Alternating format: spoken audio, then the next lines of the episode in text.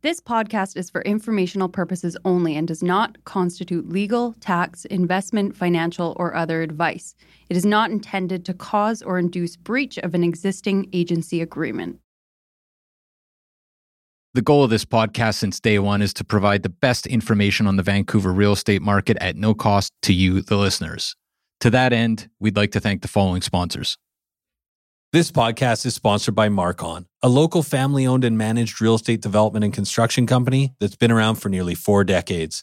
Marcon is not only committed to high quality construction, but it also is making a positive impact in the communities in which it builds, all across the lower mainland.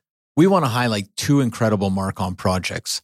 Elmwood, a 38 story tower located at Burquitlam's most important intersection, Como Lake Avenue and Clark Road this landmark tower will feature 335 condominiums, over 37,000 square feet of office and retail space, and almost 20,000 square feet of amenity space. Elmwood has been incredibly popular with 80% sold currently, but they still have a great selection of junior one bedroom all the way to three bedroom homes remaining. Check out marcon.ca slash elmwood for more. And Matt, we are also excited about Soenhaus, Marcon's newest community in West Coquitlam. With 165 homes ranging from junior one beds to three beds, Soenhaus offers the perfect West Coast aesthetic with a more nuanced Nordic inspired design. Register today at marcon.ca slash Soenhaus. That's S O E N H A U S. Or you can learn more at marcon.ca or follow them at Instagram at Marcon Homes. Marcon, building for life. Hello? Hello? Hello? This is the Vancouver Real Estate Podcast.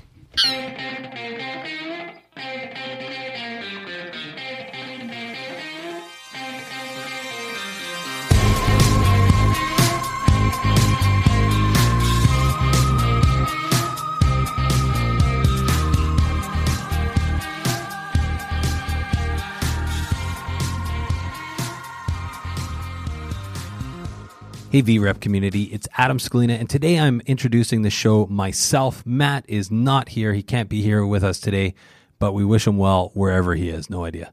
Um, so, this is a great conversation. I'm, I'm super excited. This is a conversation that Matt and I had earlier this month. It's a version of the chat that we gave at the Vancouver Real Estate Investment Summit, um, but it's a lot longer. We talked at the summit for 15 minutes. This is about 45 minutes talking about the market and talking mostly about what you're going to be hearing in the market, what we know to be true on the ground. And then, of course, we're going to wrap up with what we like, some of the opportunities in the city of Vancouver upcoming. So, this is a very exciting chat. But before we get to that, a quick shout out to our sponsor, Oakwyn Realty. Love this place. It's the best brokerage in the business. Um, if you are an agent, a seasoned agent, or a new agent, and you're looking for a change, why don't you reach out to Oakwyn Realty? The best way to do that is to head over to oakwyn.com slash join, put in the code VRP2020, and there is a huge incentive for you as a listener to this podcast. So definitely check that out. Again, it's VRP2020 at oakwyn.com slash join. And finally, I just want to mention our Sellers Club. We've had so many people sign up. If you want to be a member of the most exclusive club in Vancouver real estate, the Sellers Club, where you get the best resources, action plans, checklists for marketing your home in the greater Vancouver area. Just send us an email to info at vancouverrealestatepodcast.com and put Sellers Club in the subject line. We will be sure to send you out some of our action plans, how to get your home ready for market in Vancouver, and there are new resources coming all the time. So get on that list. And without further ado, my chat with the Mel carton kid himself, Matt Scalina.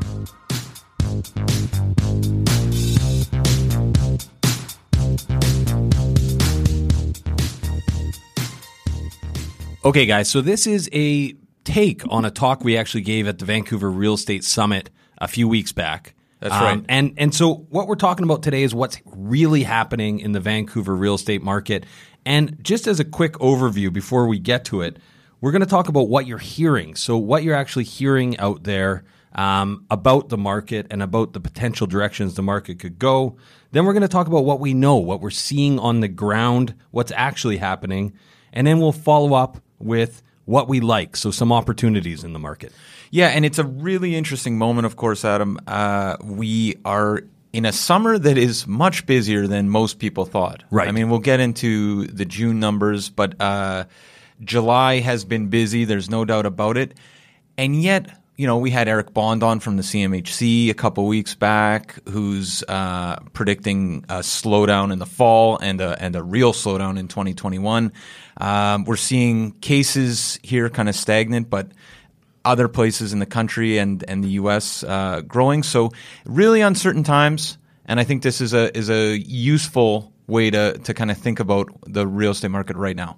Yeah. So, uh, Matt, why don't we start with what you are hearing about the market conditions? So one thing you are hearing right now is the market set to collapse. I feel like depending on what channels you're looking at, you're maybe hearing this all the time.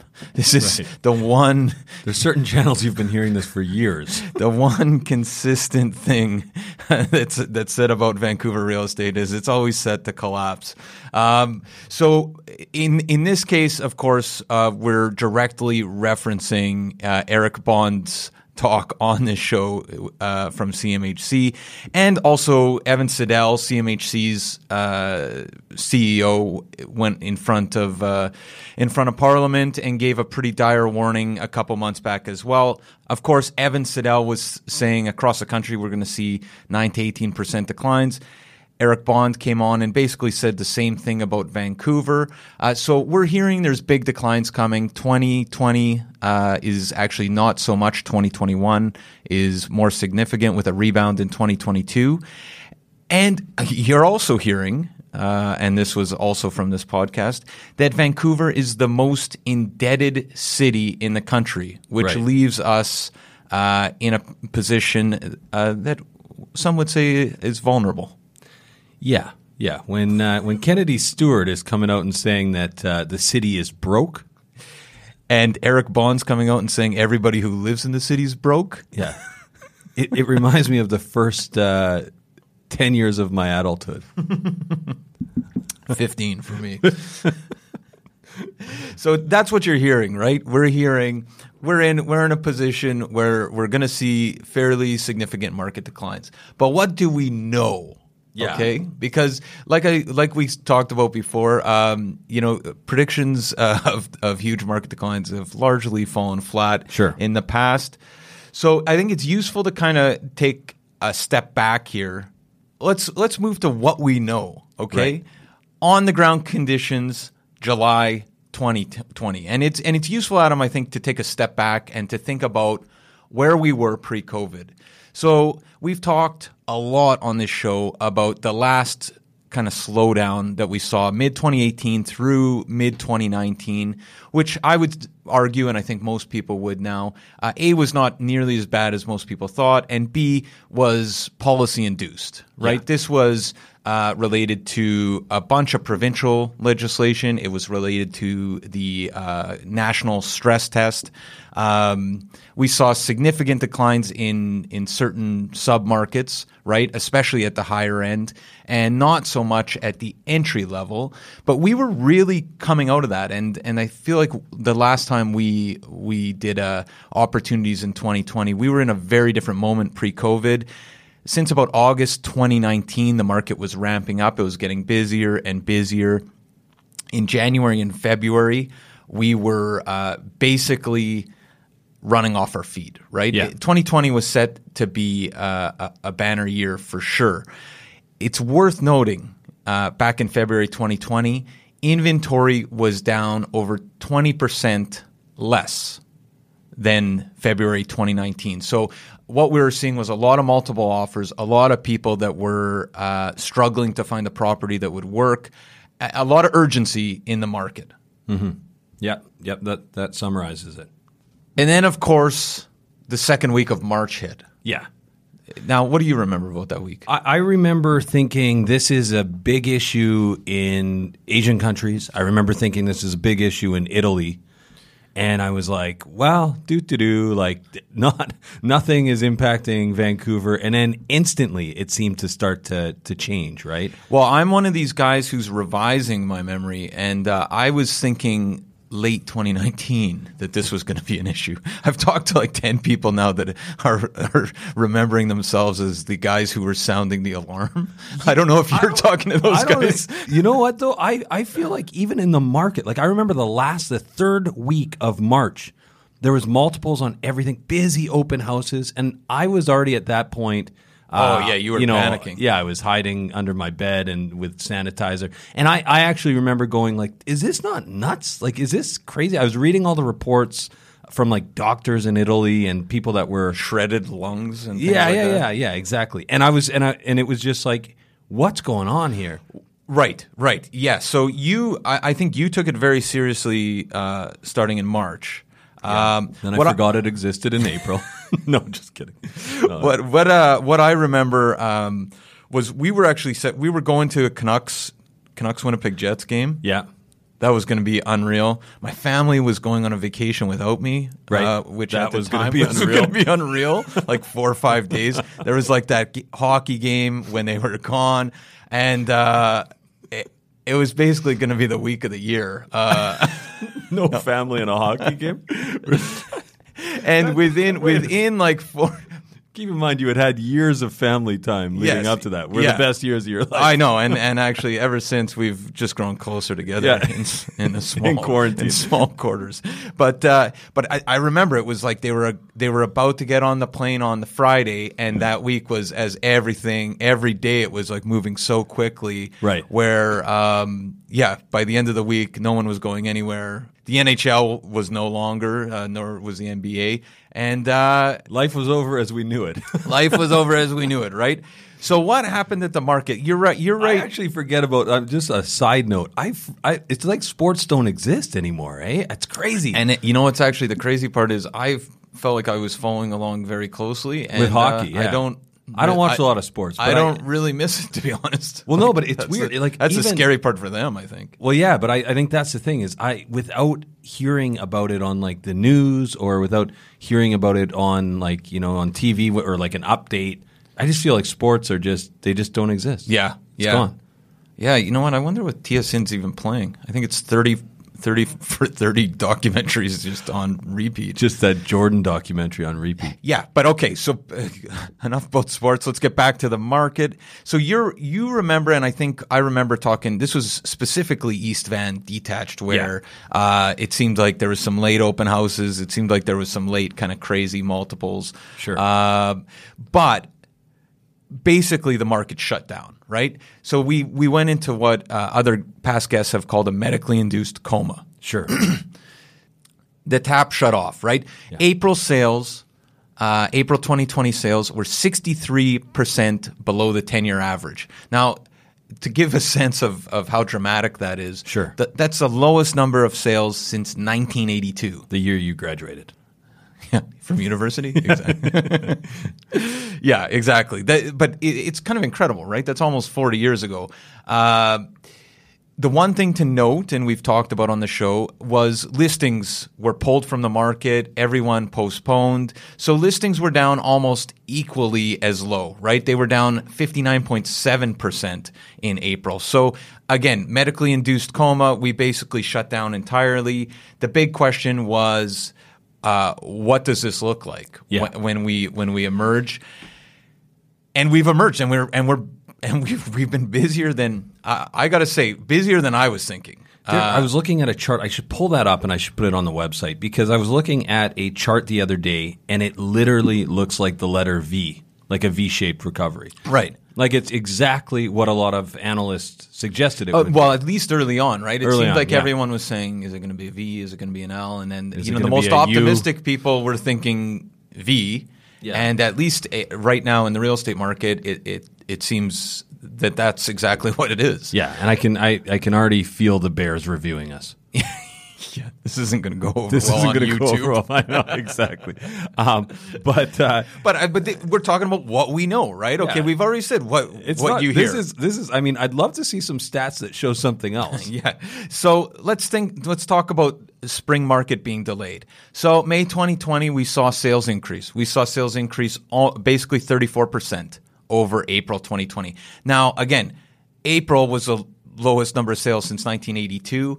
So uh, that's no big whoop. But May we were still um, definitely scared. You know, that was when I went to Costco and felt very like I was uncomfortable. Yeah. Um, With how, how much bulk chocolate bars you bought. That's what you were mostly uncomfortable about. yeah. what, what is the person checking me out thinking right now? exactly. Exactly. Eh, so May we saw an uptick. June we saw a dramatic uptick. Right now, this was when the the thawing was happening. Sixty four point five percent over May. So May we saw thirty four percent over April. June we saw sixty, basically sixty six percent over May. Now here's the the interesting thing. June 2020 outperformed June 2019. Okay, mm-hmm. by 20 percent or nearly 20%, I should say. We, let's Sure. be let's be specific. 17.6% over June 2019. So there's a couple things to note here. Everyone's going to remember June 2019, not a busy month, right? That Yep. was when we were we were pretty slow. So that's not a huge deal, but considering what we came out of, the fact that we're doing 20% in terms of sales volume over the year before, I think that's uh, that, Staggering. yeah, uh, yeah, staggering. Is, yeah, we're in a pandemic. Come on, we're in a global pandemic here. That that is staggering. So again, there's a few few kind of points to note here before we move on to to the next. Uh, but one, we're still below the ten year kind of uh, average sales volume, right? Sure. This is so you know a, there's a lot to be optimistic about. Uh, there's a lot to kind of be surprised about right now. Um, but we're still below, at least according to the June numbers, we're still below the 10-year sales average, and and prices have remained basically well in certain markets they've they've went up considerably. Uh, most I would say are are basically static uh, over the last couple months, but it's of course worth noting that real estate uh, pricing is not like the stock market. It doesn't. Uh, it, it's not liquid like that. It doesn't drop and go up and drop and go up uh, day over day. There is a lag. So if we're going to see any sort of price declines, um, you know, you would. It's going to take more than a month or two for that to play out. But I can tell you, with the sales volume going the way it is right now, um, you know, we're going to have to really see. busy. We're going to have to see something change. Yeah. Uh, for pricing to to start going down, and it takes months for that to to occur. So, Matt, what are we watching for then? What are we watching for in terms of of getting a sense of the of market direction? Yeah. There's three things we're watching. One, inventory levels. Okay. Obviously, we are expecting inventory to kind of pop uh, once everybody got uh, got got back outside and, and kind of fe- felt safe. Inventory levels are rising. There's no doubt about it. But we still, it's worth noting, have 23.7% fewer listings today than we did a year ago at this time. Sure. So there's less inventory today than than a year ago. Um, that's one thing. So watch that inventory. If inventory starts growing over the coming months and it's not being absorbed, of course, that's when you see prices decline. Uh, we're not there yet. Unemployment what happens, uh, especially in relation uh, to COVID benefits running out, when CERB runs out, when potential deferrals run out. Um, it's going to be an interesting fall. And this makes me think of um, uh, the Moody Analytics episode we had not long ago, where he literally tracks unemployment levels Brendan LaCerda. Brendan LaCerda Yeah. tracks unemployment levels in BC to Vancouver housing prices. So if you didn't hear that one, go back. But we're Super watching unemployment. Interesting calculation he uses. That's a great episode. Definitely go back. That is to that is a great episode for sure. And last but not least, migration levels. Are we going to get back to uh, levels pre-COVID, and how long is that going to take, and what does that look like? Vancouver's a market that's buoyed by international migration, of course, and student uh, international students and the like. And what does that look like in the coming months? Those are the three kind of metrics we're watching for sure. Now, Adam, I just want to say in regards to the other uh, point that I made. So, what you're hearing, right? You're hearing market collapse. Now, we just covered that. Here's what we. Here's what you hear. Here's what we know as of right now, without any sort of predictions. Now, the other thing you hear is Vancouver uh, has the most indebted population in the country. Yep. Now, the other thing uh, that you hear is Vancouver's the most indebted co- city in the country, right? That the people walking around Vancouver with Gucci bags Yaletown Actually- has the highest credit card declines in all of the country. It is- all of North America. That's probably true. Uh, that was an old Mike Hofer story. Is that That- actually? is that- well, I that- don't, I don't know. Don't, don't take that one to the bank yet. But uh, Yeah. that was the story. Mike Take your credit card to the bank and give it back to them. Past guest, Yeah. fan favorite. but uh, but okay, Vancouver has a very high uh, indebted uh, population. Here's what we know about deferrals. Quebec is deferring mortgages right now close to 30%. Right. Ontario's deferring mortgages over 20%. Alberta's uh, deferring mortgages 27%, I think. BC is These are def- high numbers. These are high It's numbers. like one right? third of the population. One, you- literally, almost one third of the population is saying, "I am not paying my mortgage right now," or "I cannot pay my mortgage right now." Exactly. Um, BC seven percent. See, and that's that's the difference. I, I feel like BC, the amount of money The level of and, and it's- wealth. It's, yeah, there's a lot of wealth in this in this province for sure, and I and I think that's uh, that is a staggering statistic when you c- compare it to other regions in Canada. So it is an interesting thing to note that you're hearing things like, "Hey, uh, you know, we're teetering," and uh, and then you look at deferrals, and it's like, "Well, hey, we're actually we're more in line with uh, the Saskatchewans and Manitobas of the world um, than we are with the Alberta, Ontario, and Quebec's of the world." So uh, that's what you hear and what you know. But there's also other things you hear. Yeah, Matt. One thing that we're definitely hearing, and what everyone will be hearing, is that no one wants to live in cities anymore. They're petri dishes for disease, and that bedroom communities and resort towns are going to boom. And we've actually we've talked about this on the podcast a lot lately, and there's truth to that, right? I mean, you hear anecdotally that. Um, People are are moving to Squamish or moving to Victoria or moving to Nanaimo, um, all over, right? There, there's and anecdotally, clients of ours are actually Yeah, yeah. I feel like it's like uh, stats or no stats. Um, I'm talking to a lot of people about communities that I didn't talk to people about very much before. Exactly. Nanaimo is one of them. Like Yeah. that to me is uh, is seems to come up almost daily right now. For sure, for sure. And and here's here's what this is based on. It's based on one, this notion that vertical living is now too dangerous, right? Nobody wants to ride an elevator, push buttons. Um, there's buildings that have had outbreaks. It's it's scary, right? And you also don't want to be stuck in your condo or feel stuck in your condo. Two is that people can now work from home and they no longer need to commute. So Or commute can- like one or two days a week. Exactly. So now if you can, you know, get more space, get some land, go and mountain bike all day in Squamish or do whatever you want, and all you have to do is drive into the city once or twice a week, that that's manageable. Yeah, it sounds all right. Yeah, it does sound right. I know I'm like I'm convincing What am I'm I selling doing? myself. Uh, and three is that couples need more space to properly hide from each other. And uh, this one's, you know, we're being facetious in some cases, not in yours. Uh, but I think, I think that I think that uh, one thing is for sure is that people have realized they've really gotten to know their space, right? And and they're finding that they need more of it. So that's that's what this idea is based on. And there's definitely some truth to this in addition to our, our anecdotal. This comments. reminds me of the uh, the anti Dustin Woodhouse line from three or four years ago that the most expensive square footage is outside of your home. That was my quote from a conversation I had with Oh, Dustin oh, Woodhouse. okay, okay. Yeah, I, sorry. Not Dustin Woodhouse. That was your brilliant Yeah, line. Yeah, Brilliant that, that line, was my the way. brilliant line. The most expensive square footage is outside your home. Yes. which is which is true. Yeah. um, that's why the city's broke. Uh, okay, so number one, why why are we seeing some truth to this? Well, one, sales activity in the Fraser Valley is up 113 percent since last month. Yeah, it's incredible. 32 percent from June of 2019. Um, Squamish is on a run right now. And and just make a note here, uh, Fraser Valley is outperforming Vancouver. yeah outperforming Vancouver. Yeah. Yeah. And and Squamish right now, we've been bullish on Squamish for a long time. We talk about Squamish on this podcast ad nauseum. I feel like uh, yeah. If there's You're any convincing if- yourself. If there's any boosters out there for Squamish, we should be getting like paid. You Uh, bought a you bought a mountain bike. You you've got RockShox. You've I don't even know if that's a thing anymore. RockShox. rock shocks. But here's the thing: you're potentially going to Squamish. Uh, I love Squamish. It's up.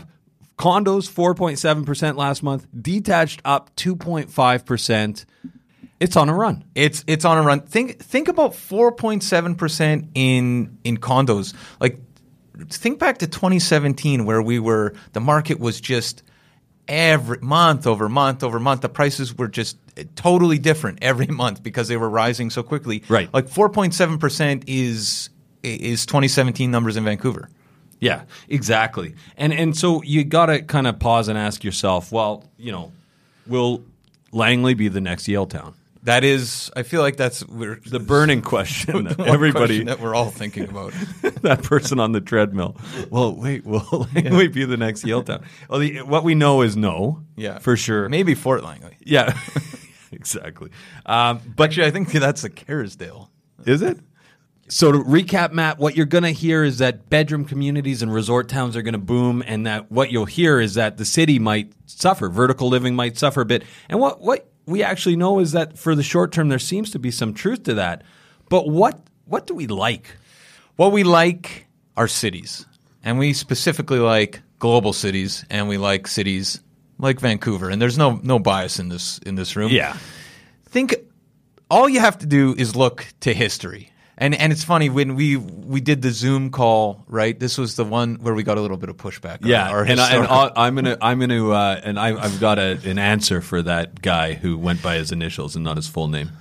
coward. You know, if you're if you're gonna chirp, put your full name down. So yeah, we weren't. I wasn't actually. Uh, I, I'd never done a Zoom presentation where actually the room can co- make comments. So as you're talking, somebody's disagreeing with you. They're just body in shaming real you. time. And- and, yeah. they're the only, and you can't see anyone. Although Yeah. we could see everyone in this presentation. so if you were there, yeah. nice bathrobe.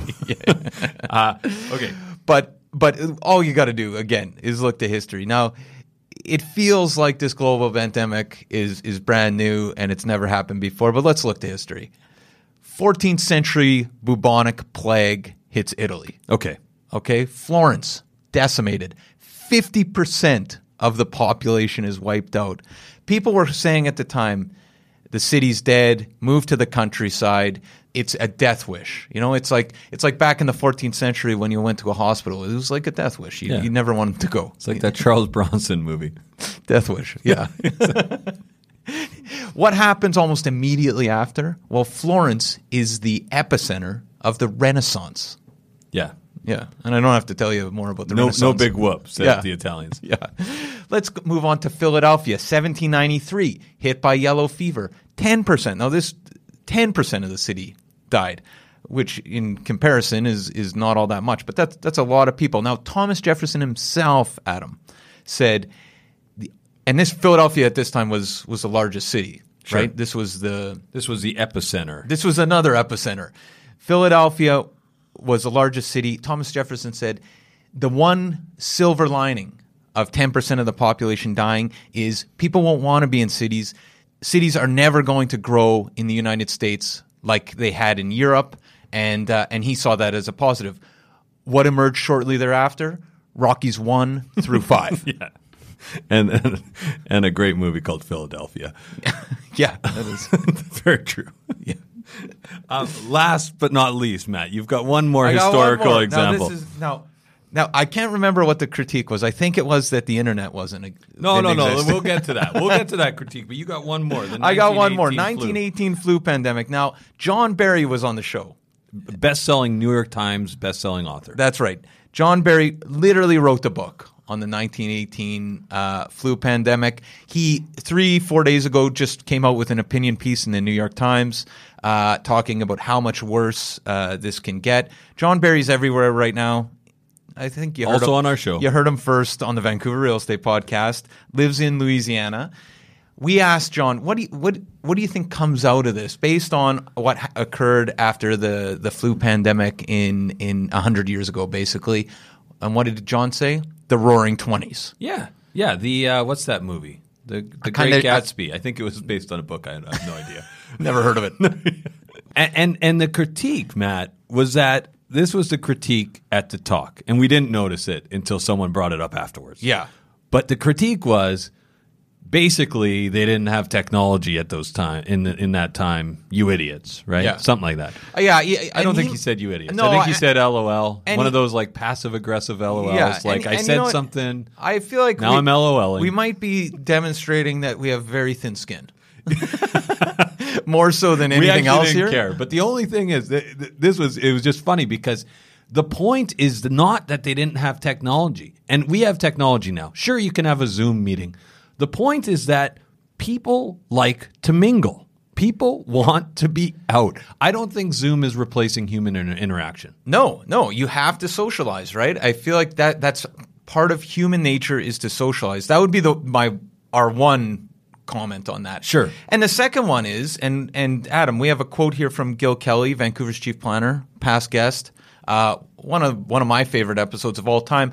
But what he highlights is that cities now, especially because of technology, are actually more important than they've than they've ever been. Yeah, and I'm just gonna I'm gonna recite that quote because it's cities and metropolitan areas are the primary unit of change around the globe. It's no longer nations, provinces, states. The real power to innovate and where most wealth is generated is at the city and metropolitan level. Increasingly, and this is the best part, increasingly we are a global structure made up of cities. How true is that? That's such a great a great quote, and I think that speaks to kind of um, the interconnectedness of our world in a way that this pandemic, as as damaging and as dangerous and as life altering as it is, uh, is not going to change. Well, this is it. And I mean, you can still talk about it being regional, but I mean, even in terms of Vancouver, in terms of its industries, in terms of uh, how it kind of communicates with talent, we're more like Seattle or San Francisco than we are like Edmonton, Yeah, I would say. I would agree. Yeah. Cascadia. Cascadia, sure. Think, think Cascadia. but So- groups of cities that share certain qualities will be what happens moving forward, right? I think I think that's that's fair to say. Yeah, and I think that was Gil, Gil Kelley's idea as well. So, Adam, we like cities, okay? Now let's think about the city of Vancouver. What do we like specifically right now? So, Matt, we like, first of all, detached. And detached in the city of Vancouver right now is really, really heating up. It's going on a run. It's on a run. Um, and I think here's a couple reasons why. First of all, it's the perfect middle ground for people that need more space, that have been, that want a yard now, but they still want to be close to the infrastructure that the city offers, right? Threads that needle. It does thread that needle for sure. Two, the second reason why we like detached is that it's a diminishing supply. Say there's around 40,000 detached houses in the city of Vancouver. That supply amount is decreasing year over year. And like just to to give a sense, like my neighborhood, okay? So I live in Grandview. Yes. a block from my house uh, on Venables, I've watched four in one block, four duplexes be built on that block over the past year. Right. So that means four single family homes have disappeared and four duplexes have been built. A couple blocks over near Lord Nelson School, uh, there's been a land assembly and there's going to be uh, purpose built rental built there. Those those houses are gone. Across the street from there, Ella. That was a that was a great project. Yep. Uh, pre-sold, sold out. On the other side in Nanaimo, that's single family homes disappearing. So if you want some examples of just how quickly that that supply is diminishing, um, there's some. Yeah, exactly. And and really, I mean, just drive around Vancouver as a whole and you'll see projects going Or on. or within a block of my house. Yeah, specifically your house. Um, you know, Matt, it's it's hard to imagine that the half duplex is not going to become the new single family home in the city limits of Vancouver, right? Uh, or the townhouse complex, Right. Um, because really, the reality is that we are like homes are getting demolished and redeveloped at a at a very quick pace. Yeah. and and there's not a huge supply to go through. Like that's what people like. It's a diminishing supply. Yeah. like that's the that's the key here, right? Is there is already almost no inventory in the single family market right now, and we're losing that inventory as we speak. That's it. I mean, it doesn't take rocket scientists to say you can't build more of this. Well, yeah, but we had a rocket scientist just say it now myself. Uh, okay. The third point, Matt, is that latent value and best use is increasing dramatically right now. The city of Vancouver has already indicated that density is a is a key proponent here um, for their for their overall mandate of affordability. So we're actually seeing latent value increase. You can do more with single family lots. You can do more with heritage homes. You can do more with a lot. You can do more with RS one. You can build Yeah. duplexes. So there's a lot of things going on right now. The value of the land and what and the best use uh, is increasing. So that's a huge, huge factor. Yeah, latent value. Four is CMHC agrees. This was uh, an interesting thing that came out of our talk with Eric Bond. Um, the the line, and I don't know if he came up with it on the spot, but it seems like a great line, and maybe one that presumably they're talking about a lot at CMHC. That the single family market in Vancouver, or the detached market, is detached from market conditions. That was profound. It was. I, I, I like that. I did. I like that as well. He's a bright guy. Yeah. There's, there's no question. But it is. It feels detached in a lot of ways. He was saying the price points are detached from all of the metrics that they typically look at, right? Yeah. Well, I think he was saying the price points are detached, but he also, I, my understanding of it was uh, that it's also detached from uh, larger analysis. economic conditions. Yeah. Right. That the people that are buying detached, it's not, uh, it's not a local person that's buying it based on what their annual income is. It's somebody who's either made a lot of money somewhere else. Or made a lot of money in past real estate in Vancouver. Sure. uh, but it's it's a It it's trades a, among wealthy people. That's right. Yeah. Yeah. Um, and and last but not least, Matt, this one is what you're hearing as well out there. Um, it's that like the no strata thing. Here's a couple. Strata has been in a lot of ways. I mean, stratas are still selling, and we'll get to that. But in a lot of ways, right now, it's become riskier to own a strata. Right? You've got I feel like there hasn't been a lot of good news for stratas lately. no, exactly. Like the insurance thing that we've covered extensively on this program, um, the rising insurance premiums. Premiums went up between 50 and 300% for stratas, which means your maintenance fee has probably gone up or it's probably going up when you renegotiate your insurance premium. It does. It seems to be so kind of haphazard in terms of the buildings that are targeted for huge deductibles. It's- you yeah, could have like so a random. building that's five years old and it can have a two hundred fifty thousand dollar water. Well, deductible. there's a building downtown that uh, is 2017, yeah. and it just went from like 25 grand to 250 grand. And as we heard How, from how our many how many claims would they have made by now? I, I don't I can't imagine they've made that many water claims in that building. Yeah, and in the last, and what we, we actually the last time we talked to uh, one of our insurance brokers, he mentioned that a building had hit a one million dollar water deductible in Greater Vancouver. I'm guessing it's outside of the city of Vancouver. I don't actually know which building it is. Um, he he was pretty tight lipped about it, but anyways, apparently a building has a water deductible of one million dollars. That yeah, that's incredible. I feel like also uh, just with other things uh, like tightening up on Airbnb, all sorts of bylaw changes. People that are are uh, not keen on following rules, uh, Right. You know, They're it- sick of it. Yeah, I feel like there's there's kind of a sen- sentiment out there right now. Yeah, and last but not least, of course, depreciation reports have been in place long enough now that I think uh, it's it's it's strange, but we're we're like we're finally accepting that buildings, especially older buildings in BC, are severely underfunded in a lot of cases.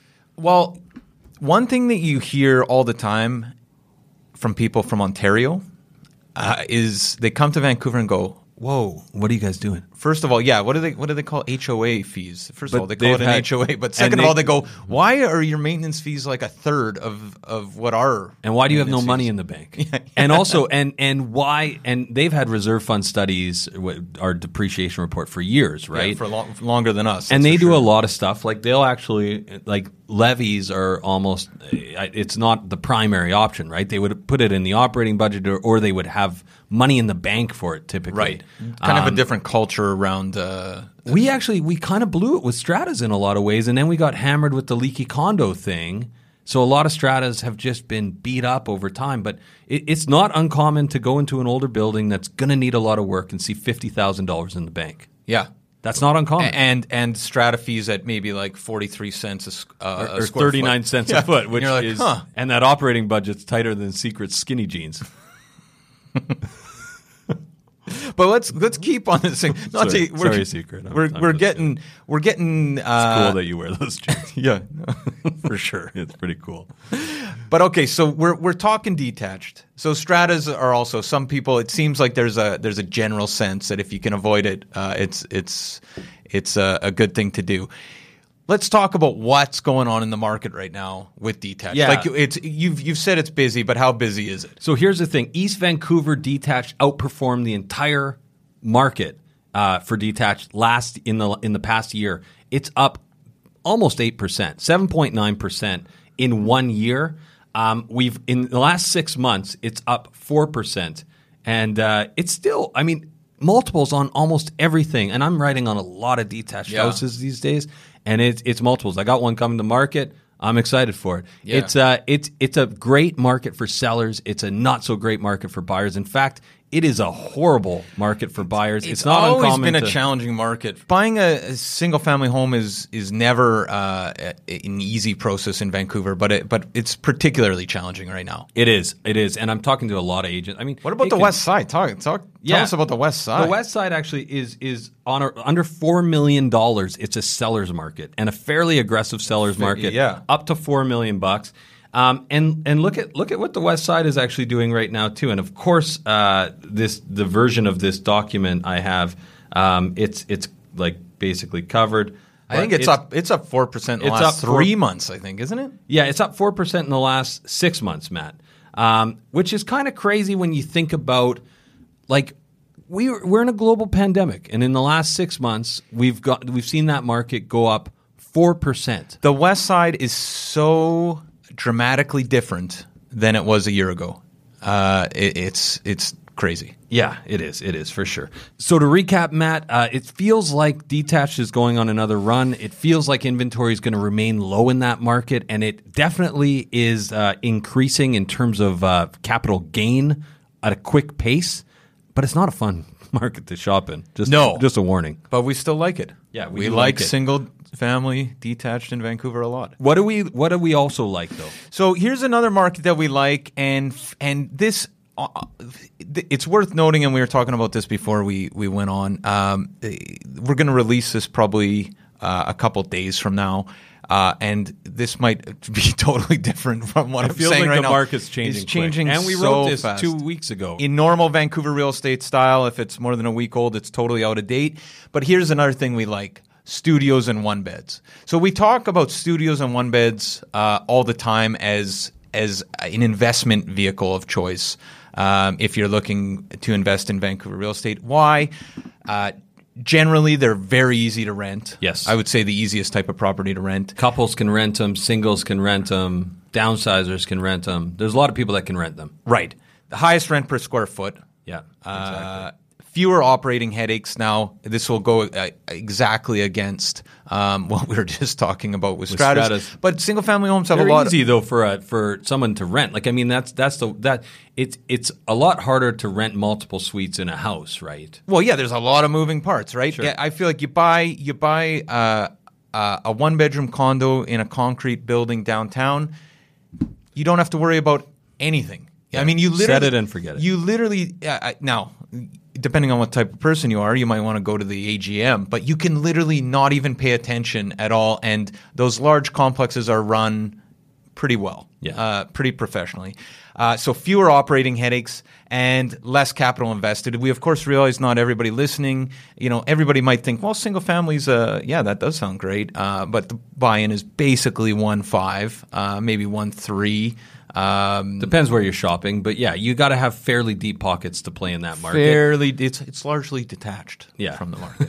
So if you are looking for an investment property that's fairly turnkey, something like a one bedroom makes a lot of sense. Right. So let's talk about this market because this is a market where, in the downturn of 2018 and early 2019, this market actually performed, I would say, the best, arguably the best out of any uh, any submarket. I feel like prices basically remained stable. Uh, in this kind of five hundred, six hundred thousand dollar uh, entry point, and we actually had a busy June, right? Downtown, we saw sellers markets basically from 400 to to 800k. Uh, we, it was it was busy. Uh, West Side, 400 to 600k was 60% sales ratios. Like that's an aggressive sellers market. The East Side wasn't quite as busy as the West Side, but it was still definitely in sellers market territory, like 30% Yep. in terms of sales ratio. So this market right now is busy. And it's busy, like just speaking from someone who's got a few buyers right now looking for a one bed, it's a challenging market. A lot of stuff is sold. A lot of stuff is is going in multiple offers. And this is a market where we were seeing a ton of pent up demand between January, well, early in the year and late last year. But one beds were going crazy, right? Multiple Yeah. offers on almost everything. Now it's kind of shifted. It's still very busy, but like the tier one stuff is really, really moving. Yeah, I feel like it's uh, to use a scientific phrase, it's a little bit more touch and go right now. Yeah. It's like what, what but it's it's some it's a little bit puzzling. Uh, not there's no rhyme or reason in certain great, cases. great, great one beds. You know, with parking, de- higher floor, good floor plan. Like they're selling, right? Yeah, they're those- selling. yeah, it's- and if they're priced well, largely tier one, tier two. Uh, the that analysis I think would hold. Sure. Uh, so we we've always liked studios and one beds um, in the city of Vancouver. That's for sure. But we like them right now, or potentially right now. Uh, for a different reason than the detached market. And uh, what I would say is that this seems to be, uh, unlike the last downturn, a submarket that is potentially vulnerable in the coming months, right? Yeah. And it, and again, it's worth noting it's busy right now. What we know is it's busy right now. There's no way at those uh, with the activity that's going on right now that prices are declining in this market. But here's looking forward. Uh, here's what we're thinking. why is it? Yeah, why is it potentially vulnerable? So here's what I'm thinking in the next six to 12 months, and we've talked about a lot. One is COVID, unfortunately, has hit um, younger people harder, and it's hit people with less job security harder, Right. And it's hit people that make less money harder. Like that's just less the- established in their career, right, perhaps. right.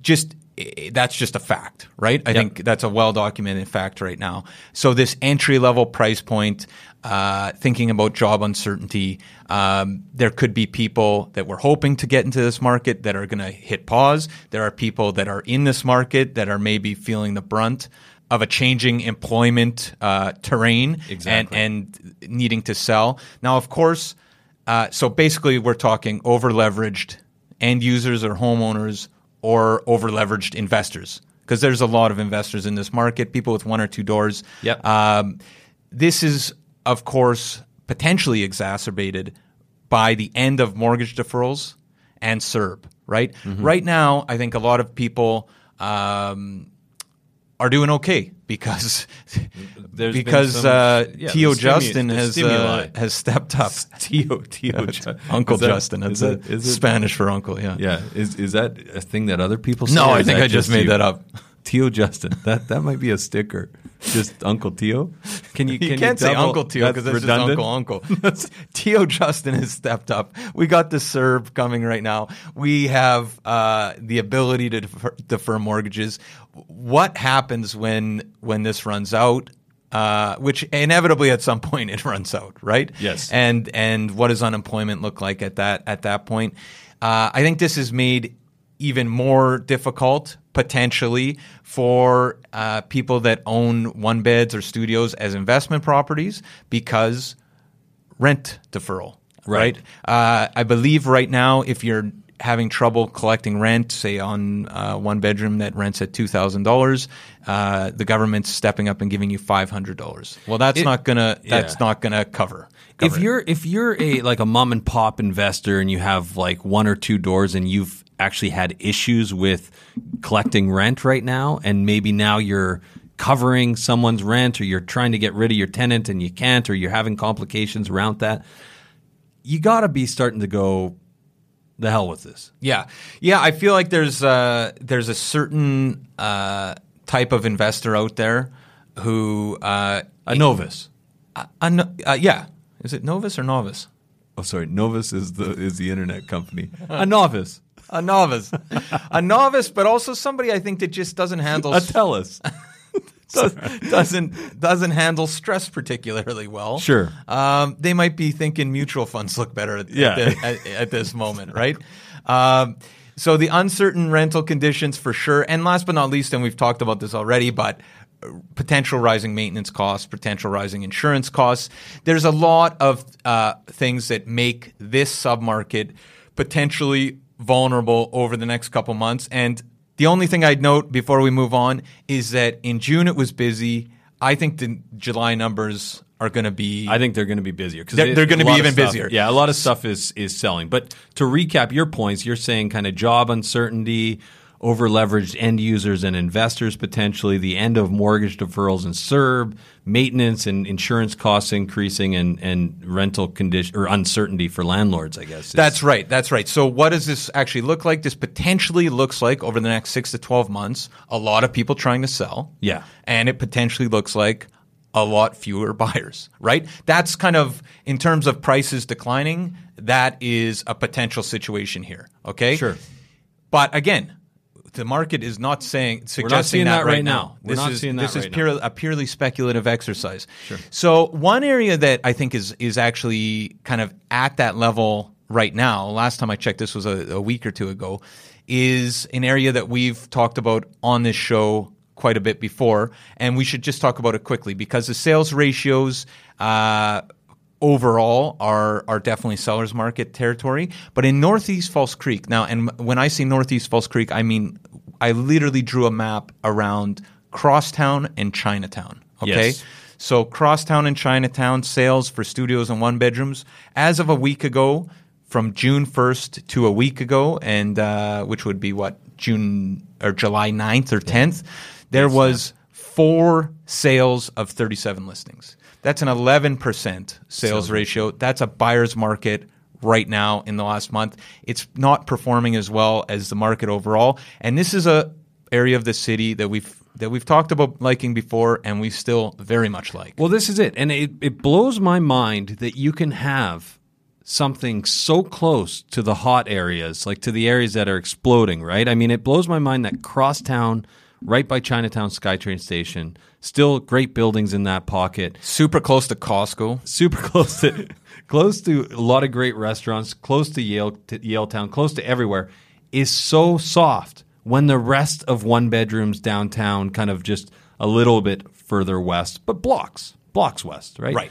Um, are Yeah, so busy. This is walk. We're talking like Yeah, we're talking a hop, skip, and a jump. Right. So this is this is uh, this is surprising, and maybe that creates an opportunity because, like we've talked about it extensively on this program, but there's a bright future for Northeast False Creek. One is uh, the Northeast False Creek plan, and this is everyone. You know, a lot of people out there are going to go, "Well, wait a second. The city ha- that's the biggest infrastructure project that the city's ever announced." and they're going broke. Okay, well, they're partnered with development community. Those viaducts have to come down. They're not structurally sound. My right? my understanding of that is yeah, if if the if the one hospital downtown is moving outside of downtown, those viaducts are not uh, are not the vehicle to get people to the hospital. but they're also especially with an I- earthquake. I think that yeah, that's the that's it's the Right. seismic thing, right? So they they have to come down, and and uh, what I'm thinking, and they've already started working on things. Like you'll notice that Prior just got calmed. I'm not sure if you've noticed that. Yeah, 30 kilometers on Prior when you're trying to get home Yeah. at six. yeah, maybe maybe you've noticed it. And the fake cars parked along the side of the street. Yeah. Did you notice? I'm that? actually literally starting to think about taking a bike though, which is exactly what the city wants me to do. Exactly, exactly. Uh, Northeast False Creek, we've talked about it before, but Amazon, 7,000 new employees coming to the area. These are highly educated, walk to work type people, young, urban, gainfully employed, and fantastic tenants, right? Because Fantastic. they work all the time. and fantastic purchasers of homes. Anyone out there that works for Amazon knows that you get no time off. no offense, Amazon. Yeah. Uh, St. Paul's Hospital. We're talking about now the southeast point of Northeast False Creek. We are going to see a- anchored by a huge state of the art hospital facility.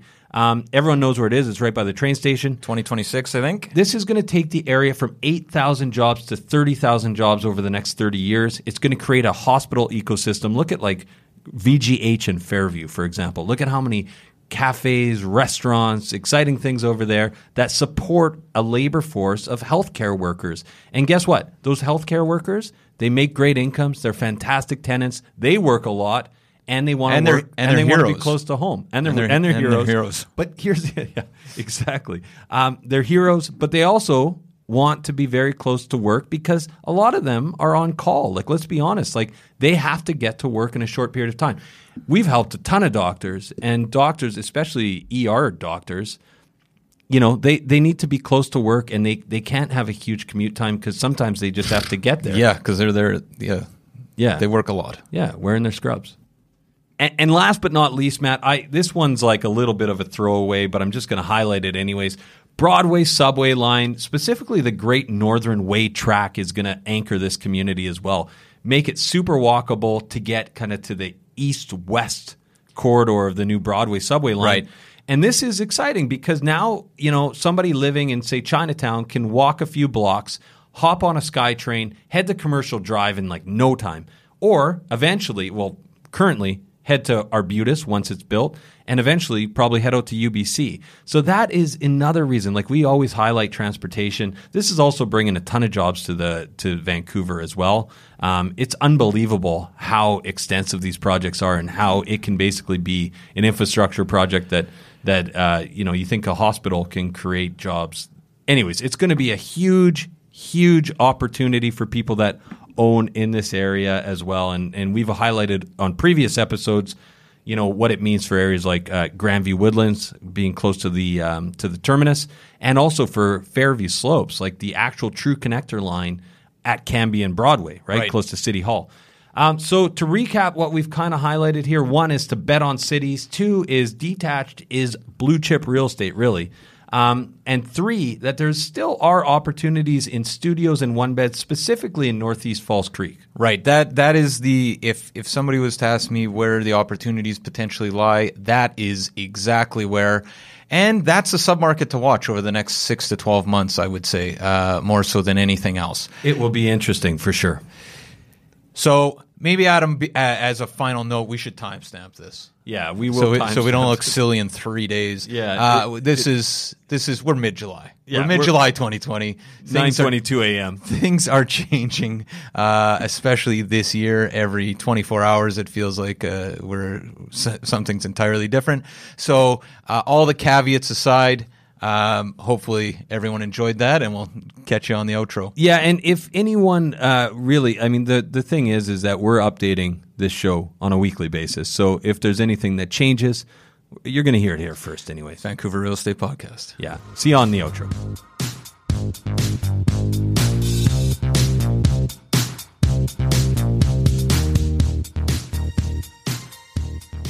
Well, thanks everybody for listening. If you want to get in touch, head over to VancouverRealEstatePodcast.com. We've got fantastic resources like private client services. Because if you're not using PCS to search for real estate in Vancouver, you are standing still while the rest of us power walk by. You get sold prices, days on market. You basically get realtor level information at your fingertips. It's free, it's available at our site, vancouverrealestatepodcast.com. We also have some of the best resources over there, including the Sellers Club, where you get the best selling resources for the market and it's continuous. It's it's the best list out there. Sign up for the Sellers Club. And last but not least, the Livewire, where we're sending out stats and information about the market all the time, including episode updates. So thanks a lot for listening. And if you want to get in touch, it's 778-866-4574 or adam at vancouverrealestatepodcast.com. Have a great week, everyone. 2000 Faces for Radio. Subscribe today.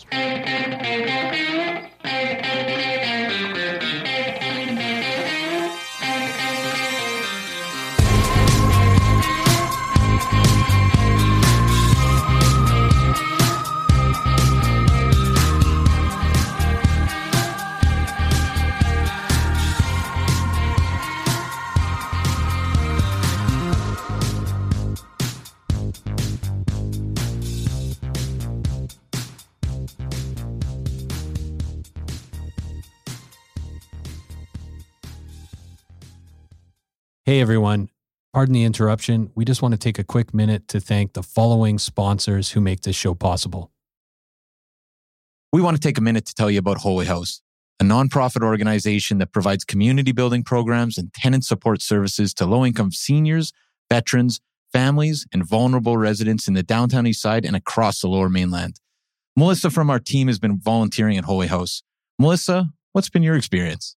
Honestly, it's been so fulfilling just to spend a few hours a week in the community and watch how the staff really transforms these vulnerable communities from the inside out, starting with just small things, right? Playing games, drinking coffee, having some simple conversations that you wouldn't necessarily think are super fulfilling. And you come out just feeling like you've really made an impact and connected with the community. And you've been to multiple buildings, but you're playing games, drinking coffee. Yeah, you know, serving food sometimes. And you made some friends along the and way. I've made some friends along the way. It's really helped me be more present, actually, in those moments of just, you know, realizing how simple life can be to make an impact, right?